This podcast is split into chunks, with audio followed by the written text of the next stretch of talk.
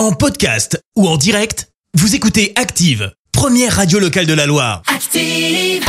L'actu des célébrités, c'est l'actu People. Allez, maintenant on va parler de People, Clémence. Oui, on commence par l'une des nouvelles musicales de ces derniers jours. Orelsan est de retour avec un nouvel album. L'annonce a été faite cette semaine sur les réseaux sociaux. L'album Civilisation devrait sortir le 19 novembre. C'est dans pas longtemps, on a plutôt hâte. Orelsan, qui a aussi été au cœur d'un documentaire sorti la semaine dernière sur Amazon Prime Video, montre jamais ça à personne. Et non seulement il est terrible le docu, mais je reviens sur la sortie de l'album pour les fans.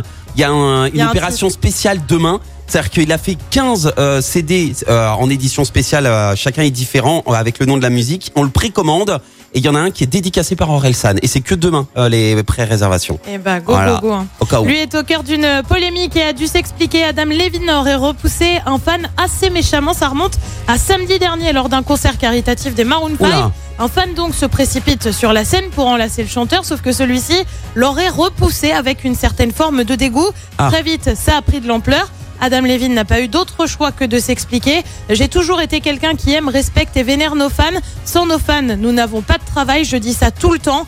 Que l'on puisse croire que je pense que nos fans sont en dessous de nous ou moins que nous me retourne l'estomac. Ce n'est tout simplement pas qui je suis. Je n'ai jamais été ainsi. J'ai juste besoin que vous sachiez que j'étais vraiment surpris.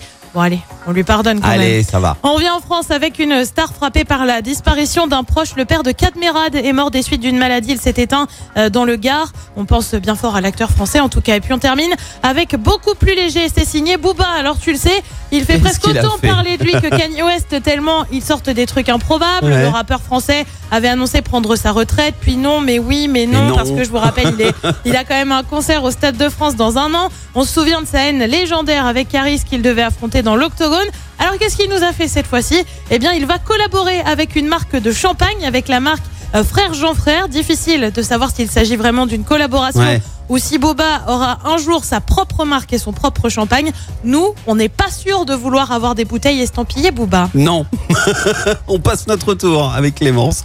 Merci pour cette Actu People. À 7h30, ce sera le journal. En attendant, retour. Merci, vous avez écouté Active Radio, la première radio locale de la Loire. Active.